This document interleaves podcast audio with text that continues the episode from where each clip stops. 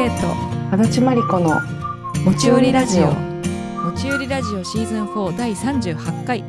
この番組はシンガーソングライターの大和田圭と作家の足立真理子がお互いに進めたい本や音楽最近の興味関心発見を持ち寄るポッドキャスト番組です。ということで大和田圭です。足立真理子です。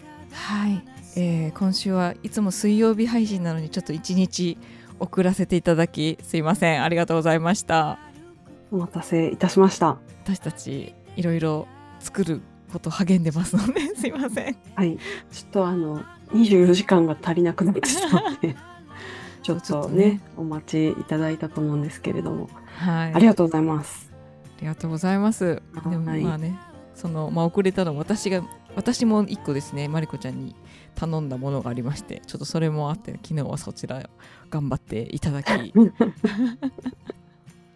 でこれはねもう楽しみにしてほしいですよ。これも本ちょっとお楽しみにね、はい。したいです。当いやそう午前中にね収録してすぐ取って出ししようと思ってたんですけど、まあ、マリコちゃんの作業もあったし、私もその日ミュージックビデオの撮影が昼過ぎ集合でああってこう午前中に身支度を完璧にしなきゃいけなかったんだけどまさかの断水してて。断水？そう。シャワー冷えてあれ？で出ない出ないってなって忘れてた断水だったんだ今日。ってなって。そっかそっか。予告されてたのそうに一応されてたんだけど、うんうんうん。全く気がついてなくてその知らせの手紙に。あるある。わかるわかる。うわーってなって、うん。それはもう神のおぼし飯だったってことでね。そうだね、うん、これはもう 仕方ないってなって、神の。まあでも結果ね今日というはかけがえのないタイミングで撮れてるっていう。このダメさ まああの世の中を柔らかくねしていきたいものです。ね、うん。そうそう。それでいいんだよなって。そうそう。うんそれでもいいんだよって、むしろその方が良かったんじゃないかぐらいのね。そうそうそうそう。ね。そうそう。みんなそういう。温かい柔らかい気持ちで生きていこうそう。しましょうそう。しよそんなわけでミュージックビデオもねちょっといいの撮れてきたんで楽しみにのしててくださいマリコちゃんにもね送ったんだけどこんな感じだったよって写真をね、いやちょっとびっくりした。なんかあらゆる意味でびっくりしました私は。ですよね。なんかちょねっとねこの話をできるのはもうちょっと先のタイミングになるのかな？そうね。来週とかに話せると楽しいかなと思うんですけど、なんかまたいろいろね、シンクロが起こりまして。怒りましたね、本当に。そうそう。今日、まあ、まずとりあえず言えるのはとても素敵な一枚が送られてきて、写真のね。うんうんうんなので皆さんミュージックビデオ楽しみにしていてください。ありがとうございます何の曲かは言っていいんだっけ？あ何の曲かは言ってよくてうん。あのー実は「今回ね音の記憶」というね、あの曲なんですけどこれはマリコちゃんと歌詞を共作しててもう7年前ぐらいに作った曲なんだよね。ね。はい、もう当時のメモとかが残ってなくて、本当にあの何か送ったと思うんだけど、うんうんそれすらもうどこにどこかに消えちゃっていて、うんうんでもね、確かに共作した歌詞。う んでもなんか本当に、なんか一番最高のタイミングというか、もうあるべきタイミングに、なんかね、待ってたなって気持ちが、今すごいするかな。うん本。当にそう本当にこのタイミングだったんだなこの曲はってねえ。すごく感じてる。うん。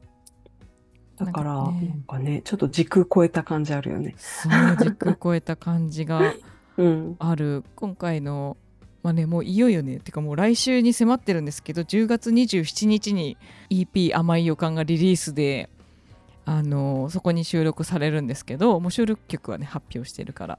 なんか、うんうん。他の4曲はもう完全に新しく書いた曲だからこの曲だけ7年前のに作ったうん。曲で、でもなんか当時もまだいやなんかでもまだ完成してないななんかこの曲はっていう気持ちがずっとあったから、ちょっと一旦これは眠らせようっていう感じでその後2作ぐらい作品を作ってそれを経てあ今だっていう感じで歌詞もちょっと書き換えたりしてうん。い完成してねや、まさに今って感じだよね。ね本当に今って感じねえ。ぜひなんか投資で EP 聴いてほしいなって思います。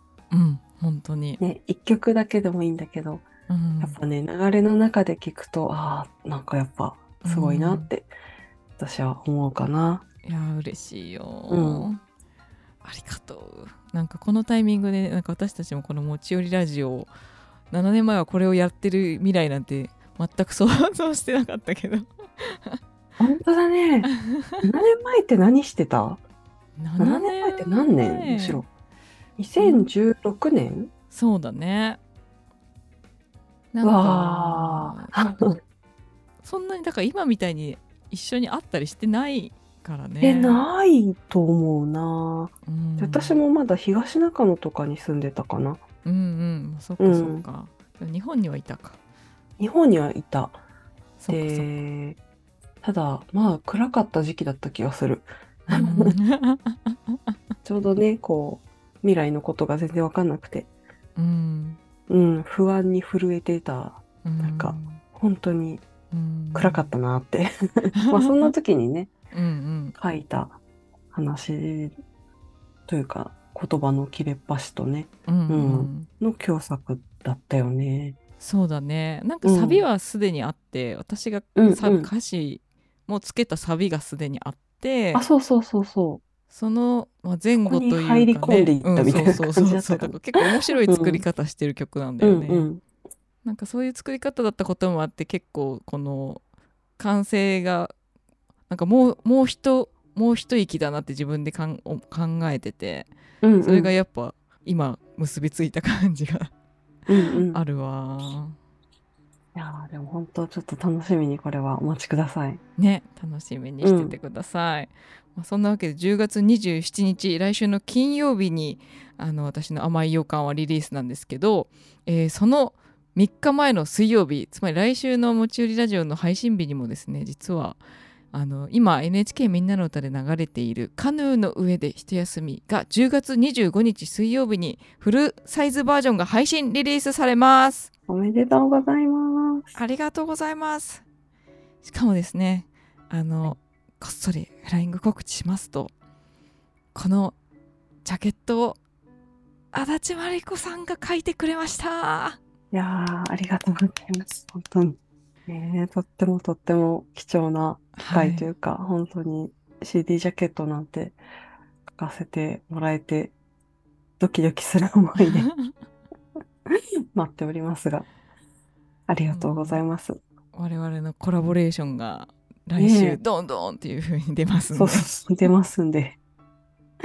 ちょっとこれはドキドキしてますが、楽しみにお待ちください。ねえ楽しみにしててください。いやそんな感じでね、まあ、日々うん10月を味わって生きておりますが、なんうんか私結構今月の前半にライブがすごいいっぱいあって、うんうん。ほんと月に1本2本ぐらいのペースだったのに10月の前半に5本あるっていうすごい。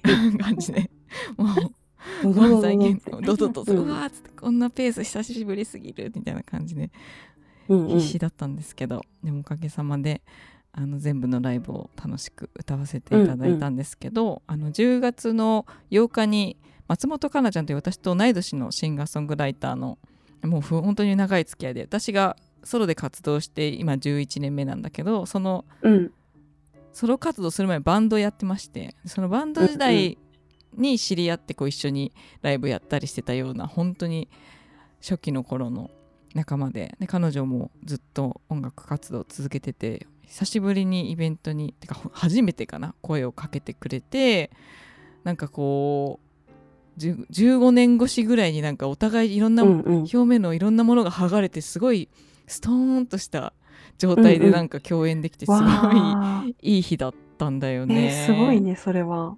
そうなの。うんうん。でちょっとあの持ち寄りのリスナーさんがそのライブに参加してくれてあの、うんうん。レターを送ってくださったのでちょっと紹介してもいいですか？。はいい、お願いします。はい。K さん、マリコさん、こんにちは。週末に K さんがゲスト出演されたポップスリビングコーヒーと本と音楽とというなんとも素敵なテーマのイベントに参加しました。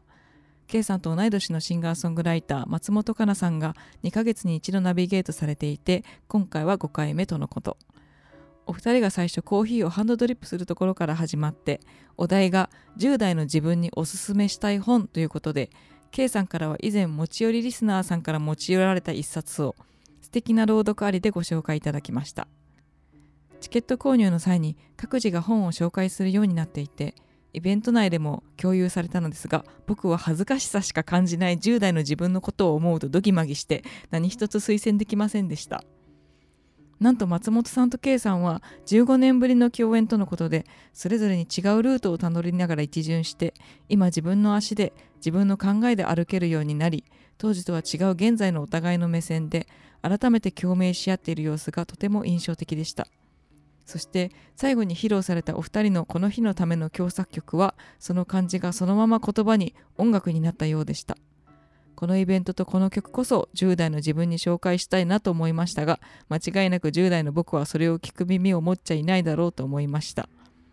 というわけでこの素晴らしい曲を持ち寄りリスナーの皆さんにもお聞かせいただけるときっと響くのではないかと思いご提案します。ということでありがとうございます素晴らしい。ありがとうございます。ありがとうございます。そうなんですよ。持ち寄りリスナーさんからのね、本を前に紹介させてもらった水中の哲学者たちを、永井玲さんですね。はい、永井玲さんのうん。を紹介させてもらって、あの、このイベントが松本香菜ちゃんと下北沢のシードシップさんが定期的にやってて、こう毎回お題があってそれぞれ選書する。で、一緒にコーヒーも入れて、こうコーヒーの美味しい入れ方を、あの、店長さんに教えてもらいながらえー、いいな、行ってみたいな。なんて素敵なんだ。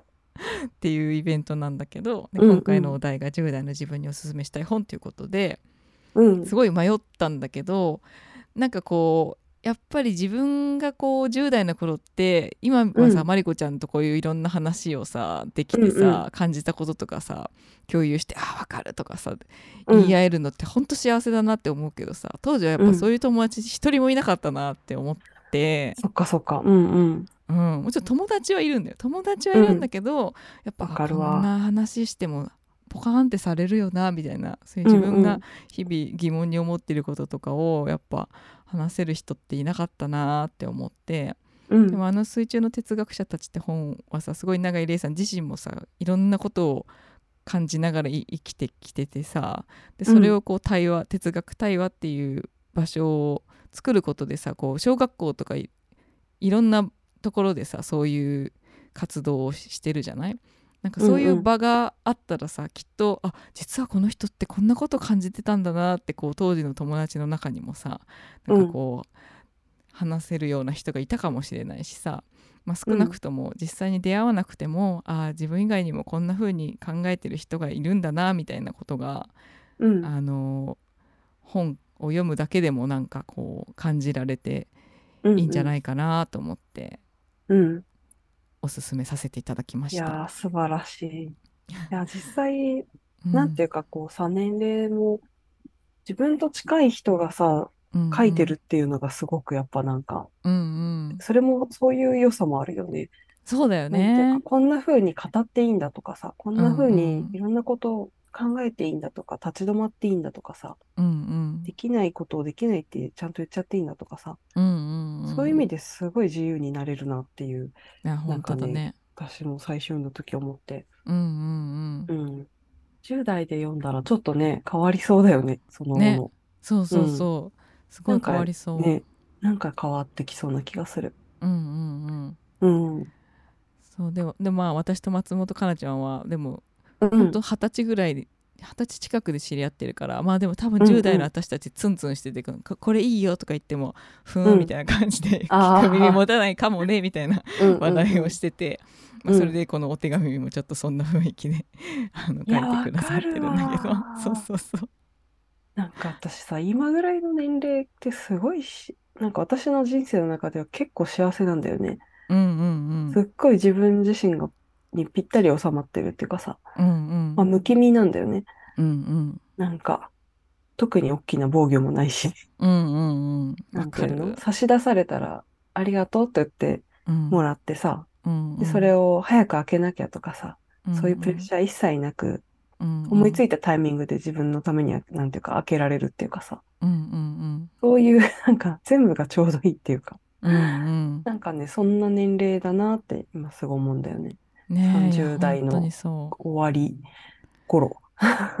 本当にそう、うん。あまさにこのなんかうん。レターにも書いてくださってるけど、この日松本かなちゃんと一緒に、うんなんかこのイベントで毎回一緒に曲をゲストと曲を作るっていうのがあるらしくって、そわお。れで私うんとかなちゃんも一緒に曲作って、でかなちゃんが先に歌詞を書いてくれてそれもすごく素敵で、こうもうすごい何か、私じゃない何かになろうと思って必死で走ってきたけど、たどり着いた場所は自分だったねみたいな。そういう曲を。めいいじゃん。そうそうそうなの。んん。それをなんか本当に今30代後半となった私とかなちゃんが、うんうん。やっぱ二十歳そこそこの時はさまあちょっとライバルみたいな雰囲気も あるからさそうね。そう,、そううんうん。シンガーソングライター同士でさ。うん、だからもう今みたいに素直に会話できてなかったのよ多分。なるほどね。あ、もっと自分の中にいろいろあって、相うん手と向き合うどころじゃな、なかった年頃じゃない？そうそうそうなんだ相手がどうとかじゃなくてさ、自分の中にガッチャガチャして、うんうん。なんていうか、うんうん。ね、相手にこうスーンってこういける感じじゃな、ないじうんうんうん。ゃん。うん。そうなんだよね。いや、そういうもんさ。そうだからそれがこう剥がれた状態になったうんうんうん。2人っていうのが多分すごくさ、すごい伝わったんだろうなって思ったし、私もかおなちゃんも互いいろいろあったね。うん。そうそうそうそうそう。いや、いろいろあってねすぎるよ、ほんと。ねなんか、ちょっと一瞬飛ぶんだけど、なんか、あの、うんうん。絵本で、絵本だっけな、小児童文学かな、ルドルフといっぱいあってなってあるじゃん。ルドルフといっぱい会ってな？うん、あの、あ猫の、わかんないや。野良猫とかの話なんだけどさ、うんうん。結構それが好きだったんだけど、子供の時に。でも、大人になると、その、ルドルフといっぱいあってなっていうのはさ、うん。ルドルフとこう、いろいろあって、あったなって感じじゃない？大人になったルドルフといっぱいあってのは、本当に、ルドルフといっぱいあったなって。いう。なるほどね、あとは、現在進行形でいろいろあってなっていう、うん、あってな、いろいろあるよねっていううさ、ん大人になった文学だとそうだなってなんか最近思ってた。なるほどね っ、ていうね。うんうんうんでもまあ、二人いろいろあったんだね。そう、うんそうだねうん。なんか全然スタイルは違うんだけどお互いに音楽をやり続けてきて今こうして共演できてで誘ってくれたのもすごく意外だったし嬉しかったしかなちゃんも勇気出して誘ってくれたって言っててだからなんか今の私ができることですごく答えたいなって思ったしでも変な気負いとかなんか自分をよく見せようとかそういうのが一切なく素直に今の自分たちで共鳴できて楽しくライブを作れたのはすごく良かったなって思う。それに多分それができたのはいろいろあったけど今の自分にたどり着いたってことにすごく納得がいってるからなのかなって思った。2人ともね。うん。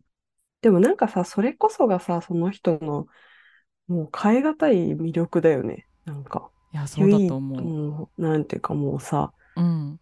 こう、他と比べ、他の人と比べてどうとかじゃなくてもうさ、うん。その人がそこにいるだけで奇跡みたいに思えるぐらいのことじゃない？いろいろああったなの部分ってさ。そうそうだから本当になんか今回も、結局たどり着いた場所は私だったけど今もううん。このそのままでもう祝福だねっていう全部ここにあるねみたいな曲うなんうん。にしたんだけど、本当にそうでさ そうなんよ。うん。ねねえ。だからもし、ね、これを、持ち寄りを聞いてる人で、今現在進行形でえ、うん。もう自分なんて大嫌いでも本当周りの人とも全然会わなくて居場所がないみたいなうん。人も気づけばね、うん、いろいろあったなとか言って、笑える笑える、本当にそう思ってる年が来るかもしれないし、もうちょっっと来ないかもしれないし、と意外にもう来てるかもしれないし、まあ、本当それぞれのタイミングでね。うんうん。でもなんかやっぱ来るもんだなって思います、うん。私は。うん。ねえ。なんか、うん。あの頃の私に案外今楽しくやってるよって言って。あげるっていう歌詞にしました、うん。この曲は、まあ、よかった。ら配信で聴けるんでぜひぜひ聴いてほしください、あのまだ買えるので、ぜひぜうんうひん。アーカイブと、あとコーヒーバッグとこのこの日作った曲の音源がセットになって売ってるんで、それもどっか書いておくんで。豊かなんだ。よかったらぜひチェックしてみてチェください。ックしてみてください。うん。えマリコちゃんは10代の自分におすすめしたい本は？あー、10代の自分？他者？あこうは。10代の自分ね。集合的な自分。10代。一応うん10代の自10代の分自分か。うん。そうね。私もでも、ひねくれてるのか素直なのかわかんない人だったから、なんか、うんうん。なんか、今の話聞いてて、10代で何読んでたかなって思い思ってた。ああ確かどんなにね本読んでたかなと思って。うん。なんか、私、推理小説しか読まなくて、ああそうなんだ。本当に、推理小説じゃなかったら、あうの、ん。ちょっとファンタジー的なもの、あの、十小野冬美さんのさ、あの、うんうん。十二国旗とか、世界で私、なんか生きて、なんか生きてたんだけど、うんうん。まあ、今も文庫でも読めると思うんだけど、そういうちょっとこう、なんかミハエル・エンデとかそういうファンタジーとうんうん。か、人が死ぬような小説しか読めなくて。人、が知るような小説、あの、サスペンス的な。うん。いやわかる。私もめちゃくちゃサスペンス読んでた、10代の時。そう、だから、う内田康夫とか三毛猫ホームズとか、なんか、親の趣味もあって、そんなのしか読んでなかった。確かに私も宮部みゆきとか読んでたわ、あ、めっちゃ読んでた、めっちゃ読んでた。ねね読んだようん。ね、あと桐野夏夫とか、ね。そうそうそうそうそうそう。いや、なんかさ、それでね、うんそのさっきの10代の自分におすすめする話を聞いてて思い出したのが、うん私があのテニスのさ、仕事してたじゃん。ついこの間まで。うんうん。その時に、その大会始まった時に、こう、大学生のアルバイトさんたちがみんなでうん。おしゃべりしててさ、その話題を聞いてたんだけど、うんうんでもなんか、みんなこう、ほんと真っ黒にこんがり日焼けしたスポーツ大学生たちだったんだけどさ、うんうん。え、でも、なんか、なんとかちゃんめっちゃ本読むよね、みたいな感じになって、うんうん。え、うん、うん、私でも読むよって言って、え、何読むの？って聞かれて、うん。まあ、あの、伊坂幸太郎さん本当いいよみたいなことをすごいまっすぐに答えててさ、やっぱ伊坂幸太郎さんは偉大だなってすごい思った。なるほど偉大だねと思った。ベストセラー作家っつうのはこういうことよと思った。確かに感あるわでなんでかっていうと、私も伊坂幸太郎さんの本夢中になって、それこそ多分彼女たちぐらいの、まだ大学生ぐらいだった頃とかに夢中になって読んでたんだよね。うんうんやっぱその頃の幸せな読書経験ってさ、うんうんやっぱあの頃にしかなかったような気がしてて、ちょっと。そうね本当にもう時間も何にもかも忘れて、その世界にどっぷり入ってトリップして、うんもう本を閉じてもちょっと戻ってこれないぐらいのさ、うんうん。もうやっぱ、それはやっぱ小説だからあったなって思うんだけど、うんうんあれぐらい夢中になってなんか体力使って読んでた、その10代、多分ね10代ぐらいの大学生だったと思うんだけど、そうね。そうそうそう。いう本をね、もし今持っているのであれば、あの、うん。おもう迷わずそれを読みなさいって思うし、うんうん。そういう観点でいくと、うんまあなんか私が大人になってから夢中になって読んだパウロ・コエリョとかも、アルケミストとかかな、進めるかな。うんうんうんうん。なんか旅する楽しさというかね、うんうん世界の神秘じゃないけど、ものすごいうんうん神秘主義的な話じゃん。だから、うんうんうん。あの頃の私もなんか読みそうな気がする。うんうん そうね私も迷ったのが、あのパウロ・コエールの、うんううんん。ブリーダー ブリーダーとどっちにしようかなって迷った、うんうん。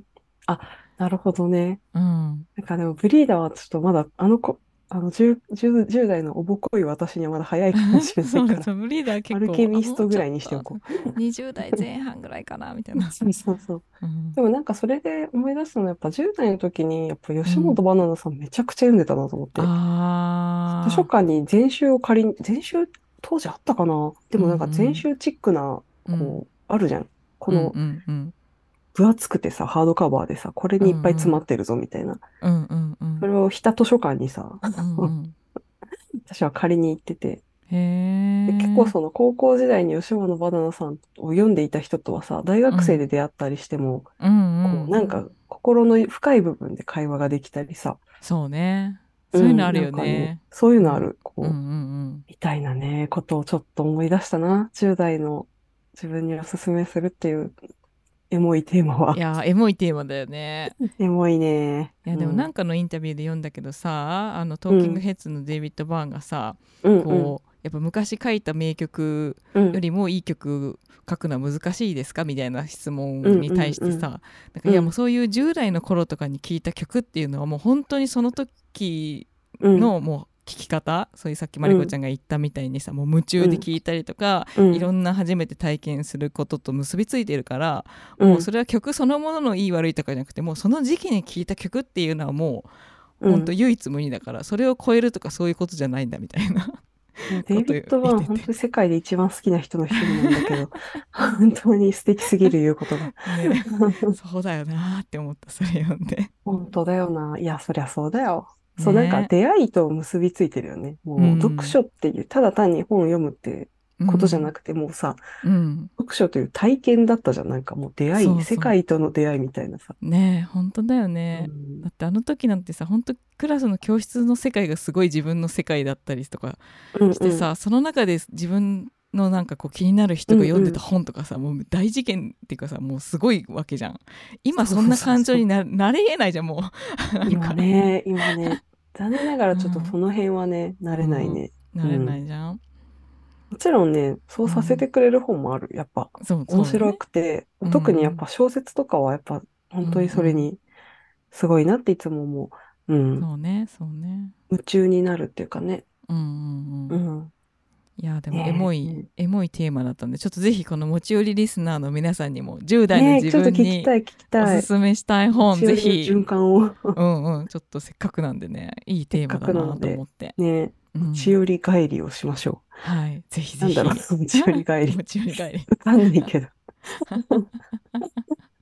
まあこうやってね、人が好きなものは読みやすいから。んそうだね読みやすくなります。うんうんぜひ送ってくださいえっ、とそういえばまりこちゃんは 明日からあ中はい国に行かれるそうで、そうなんですよ。そうなんですよ。なんか私はこの本当にお仕事の関係の方が持ち売りを聞いていたときに、はぁみたいなことをなんか言われてないかビクビクし、ビクビクっていうかもうなんか消え去りたい気持ちなんだけど、でも本当に一生懸命今やってるんですけど、なかなか追いついてないんですが、はい。あの中国にですね、ちょっと、まあ、なんで今かというと、まあ、私、あ前からずっとさ、中国茶の話してたじゃん。したっけ？いやしてます。持ち寄りでも中で国ガンチャのの話しててますしたかね。はいしてます。であの時はね、まだ多分、うん。その時にはまだ予定が見えてなかったんだけど、うんうん。その中目黒のね、元茶坊っていう、私がとても慕っている、うんうん。あの、元茶を日本に広めた、うん。あのところなんですけれども、うんうんそこがね、毎年、その中国のその V 山に買い付けがてら、あの、お客さんたちと一緒に行くガンチャツアーをやってて、うんうんそれはね、でもコロナで数年間やってなかったんだよね。うんうん。で、私は行きたい行きたい行きたいってそれにずっと思ってたんだけど、うん。なんと今年開催が決定されまして、おー。いや、これはもう行くしかないって思って、行くしかないって思って、はい、行かせていただきます。いいですね、うんでもね、あのー本当に今の私というのはですね、ここ数日本当に無心になって仕事をしてたの。ここ数日っていうかね、なんかちょっとね、中之条から帰った後、実はちょっと体調崩しちゃってね、結構数日間寝込んじゃって、あそうだったんだね。コロナとかではないんだけど、うんうん。あの、ちょっとね、どうにもなんないかったのね。まあ、すごい寒かったりはしたけど。そうだね。寒かったよね。そうそう。で、まあ、幸いそういう大きなことにはならなかったんだけど、まあ、ちょっとね、うんうん。数日ロスして、うんうん。で、もうでも、ね、テニスの仕事とかで結構、いろんな仕事をちょっと遅らせてもらったりとか、まあ、ちょっとうん遅れていたりとか していたものをね、こう、うん。必死でね、そうんうん。の風邪から回復した後に、うん。もう無心になってやっていたわけよ。うんうん。で、まあ、やっているのね、今現在。うんうんうんこんな中で中国行ってる場合なのかってすごい思うんだけど、あうのん、でも、行ってきます。いやだってこんだけアウトプットしてんだけどインプットもしないと書けなくなっちゃうよね、いやーねうんいやーねとか よくこんだけ書くことあるなと思うよすごいよ、あ、それがね、うん私がつい先週ぐらい思ったことがあって、うんあのね、言いたいことがないっていうのは別に構わないの。うんうんけど、書きたいことがないっていうのもか構わないの。うんなぜかというと、言いたいこととか書きたいことっていうのは、その現地調達なの、私の場合は。うんうんうんだからその何かしら言いたいことなんてさ、向こうからやってくるのさ。うんうんうんなるほどなるほどけど、一番やばいのはね、書けることがないって思う時がやばい。あーなるほどね 私には何も書けるものがないって思った時はやばい。なるほどそういう時は、はって気づいて、うんやばい。私さ、メンタルやばいってなって、うんなんてちょ、ちょっとこう、ち自分の思考を中和するというかね。そうね。まあそれはもうなんかうん。才能うんたらとか技術うんたらとかじゃなくて、うん。単純に生命力の低下だから。そうそうそうそう。追い込まれすぎてるよ、足立 さん。それち、あの、追い込まれて、認知がちょっとかそっちに行っちゃってるよっていう感じで、うん。自分で気づいて、自分に言い聞かせてたんだけど、うんうん。うん。まあ、結構その、私にはもう書けるものがないって思う瞬間が何回かあるぐらいには追い込まれてた。生命力ですねライフフォースの問題ですねね、それはね、そう、生命力が枯れてたの。うんうん。で、でも正直やっぱさ、その仕事が遅れててさ、うんいや、中国行ってる場合かよって普通に思うわけよ。うんけど、なんていうか、まあ、じゃあ行かないのかい？ってなるとさ、いや、行きますじゃん。うん。お金全部払ってるしさ。うん。とかになると、うん。やっぱりなんていうかね、うん。もう、だったら、もうちょっとでもこう、前向きな結果が出てくるように、うん。まあ、ちょっと気持ちにゆとりを持ってさ、うんうん。まあちょっといろんな段取りを立てて、うんうん。やる、やるとかね。うん。なんかもう、どうせやるんだったらさ、もうちょっと開き直っていい方に向かわせようみたいな。うん。なんかいやそれが絶対いいそれがマジで大事だなってこう思った。うんうん。ううん。ん。なんか申し訳ないですって行くよりね、うん。もう行くんだから。そうそうそう。行くから、絶対うんなんていうか、今のお仕事にも絶対うん。影響を与えられるようにうんうん。やってきますってやった方が絶対いいじゃん。うんうんと思って、うん。うんただちょっとね、押しつぶされそうなぐらいの、さ すがの私も、もうちょっとなんか全方位に土下座するみたいな気持ちで生きてた の。この、このなんかしばらくの間。でも、それで私が潰れたってさ、何一ついいことないよね。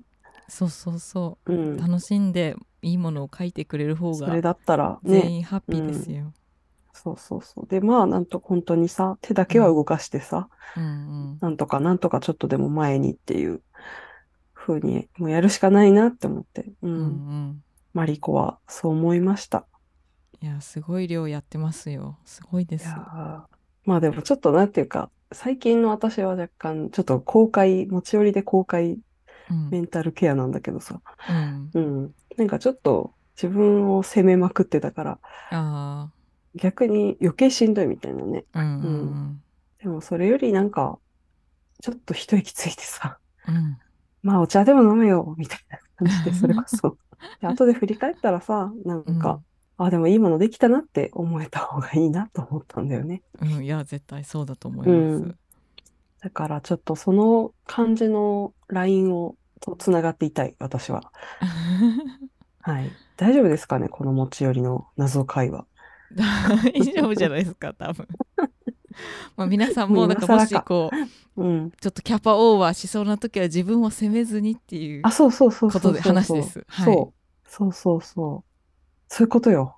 罪悪感を持たずに中国旅行を楽しんできてください。そう。そうします。うん。いや楽しみですわ。ただちょっと各所におちょっと連絡しした方が いいんだけど。はい。ね。まあ、それはそれとして、ちょっとでも本当に楽しんでこようと思って、やっぱり中国って今ね、ビザがいるんだよね。あだかそうから、。入るハードルがそもそもすごい高くて、うんうん。あの、ビザ降りないかなと思ったもん。あ、そうこれいか。いけるかなとか思った時あって、ビザうんのがなかなか難航してた時にね。観光でもそうなんだね。うん。だから、結構ね、ビザ、中国自体が久しぶりなんだけど、うんううん。ん、久しぶりだし、まあでもやっぱそういう時に見るのってすごく意味があるなって思うから、うんうん。楽しんでこようと思います。はい。楽しんできてください。はーい。皆さんも今、罪悪感で押しつぶされそうな人がいたら、こんなやつもいるなっていうことで、まあちょっとね、こう、好転、好転させていく感じで、はい。一緒にやっていきましょやっていきましょうじゃあ来週はお土産話を楽しみにしてますう。はーい。じゃあ今週の。持ち寄りこんな感じかしら？こんな感じかな？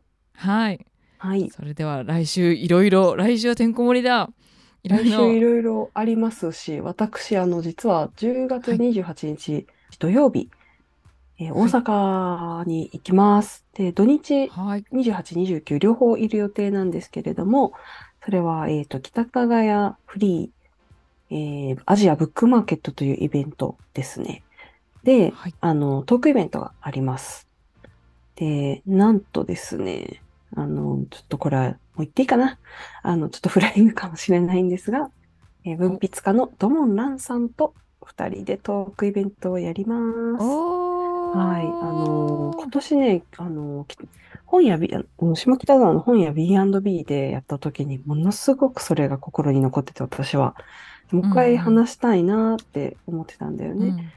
うんうんそれが念願かなって。うんはい。あの、大阪、あの、ドモンさんは京都のにお住まいなのでね、うん関西で、ちょっとね、なるほど再度叶いますので、えーはいぜひぜひ皆さで、ん時間が、とかは、ちょ、時間とかは、あの、また SNS の方、チェックしてみてください。土曜日です。はいはーい。で、まだまだありまして、えー11月3日、小原晩さんと足立真理子、あ愛しい、愛おしい生活を送るために、ということで、えー小原さんの新刊、これが生活なのかしら。大和書房さんから出ている本の刊行重版記念のトークイベントをやります。はい。こちらもぜひ、はい来店と配信もあるので、ぜひぜひよろしくお願いします。で、これは、えっとね、またもう一つ、こう、またトークイベントがありまして、ちょっと公開されたばっかりなんですけれど、えーっとですね、これがね、ちょっとね、すいません。あの、K 様のワンマンと重なってにゃしまったので、ちょっと申し訳ないなと 思いながら、お知らせをね、させていただきますと、えー以前、あの、ロストファウントという展示会、展覧会をですね、お世話になった秋葉たまみ、秋葉たまび21の企画で、えー写真家の食田かな子さんと二人でトークイベントをやります。それがはいアーティストと本というテーマで、生活の表現と本というタイトルのね、対談になります。それが11月15日水曜日の18時から19時半まで、で、紀ノ国屋新宿、紀ノ国屋書店の新宿本店が会場になります。なるほど。いやー、ちょっとね、ちょっとケイちゃんと本当に被ってしまって、大変申し訳ないんですけれども、あの、え食田かな子さんは、あのね、写真家、あの、たまびのグラフィックデザイン学科を卒業されて、今、東京拠点に写真家として活動されていて、でね、結構その生活の写真をすごく撮られて、生活のなんだろう、こう、本当に風景というかな、撮られていて、とても素敵な写真を撮られている方なんですね。で、自分のね、写真集も自分で作ってらっしゃるそうで、で、今回はその私と、あの、自分で作る本ということで、こう、文章とか写真っていうのをこう表現をする二人なんだけど、それをどういうふうにして本の形にしているかっていうことで、結構ね、本をテーマにした対談になりますので、ぜひぜひチェックをしてみてください。はいはい。まあ、同じ日なんですけど、まあ、よかったらはしごしてください大和田の甘い予感リリースライブイン東京は渋谷セブンスフロアで7時半スタートですわあ、これ、ワンチャン、ワンチャンはしご。ワンチャンはしごあるやん。新宿渋谷だもんね。そうそうしかも、紀ノ国屋新宿本店なので、駅から多分ね、数分だと思うんだよね。そうですね ちょっとこれ、ワンチャンはしごちょっとワンチャンをか狙ってみてください。はいぜひともちょっと私もこの日ばかりは渾身のリリースライブなので、ちょっと私もワンチャンを探っていきたいなと思っています。そうですねもう終わったら一緒に行動を打ち上げるぐらいの気持ちょっちでとね、駆け込みたいね。うんうん。まあやっぱね、これはね、そういう巡り合わせなんでしょう。ええええいや それぞれちゃんとやれとに考える。そうそうそうそうそれぞれ輝きなさいとそう、そういうことでご。ざいます。うん。はい、それぞれ輝いて、そしてうん、ワンチャンを狙いましょ ワンちゃんお願いします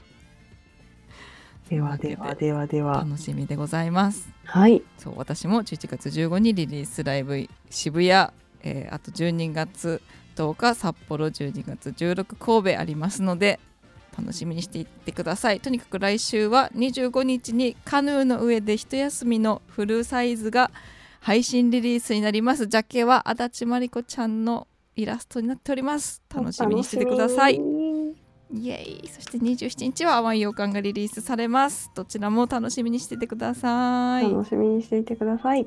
それでは明日から気をつけて中国楽しんできてください。はい、行ってきます。もコ様。はい。う、堂々と、え堂々 と、まあでもね、ちょっと今日また一日ある、一日あるっちゃあるので、やることやっまあ気をて。つけてうん準備をしっかりして、ねなぜね海外ですから何が分かりませんから。ら前向きにね、やっていきましょう。うん。はい。はーい。それでは今週もお聞きいただきありがとうございました。大和田圭と足立まりこでした。また来週。また来週。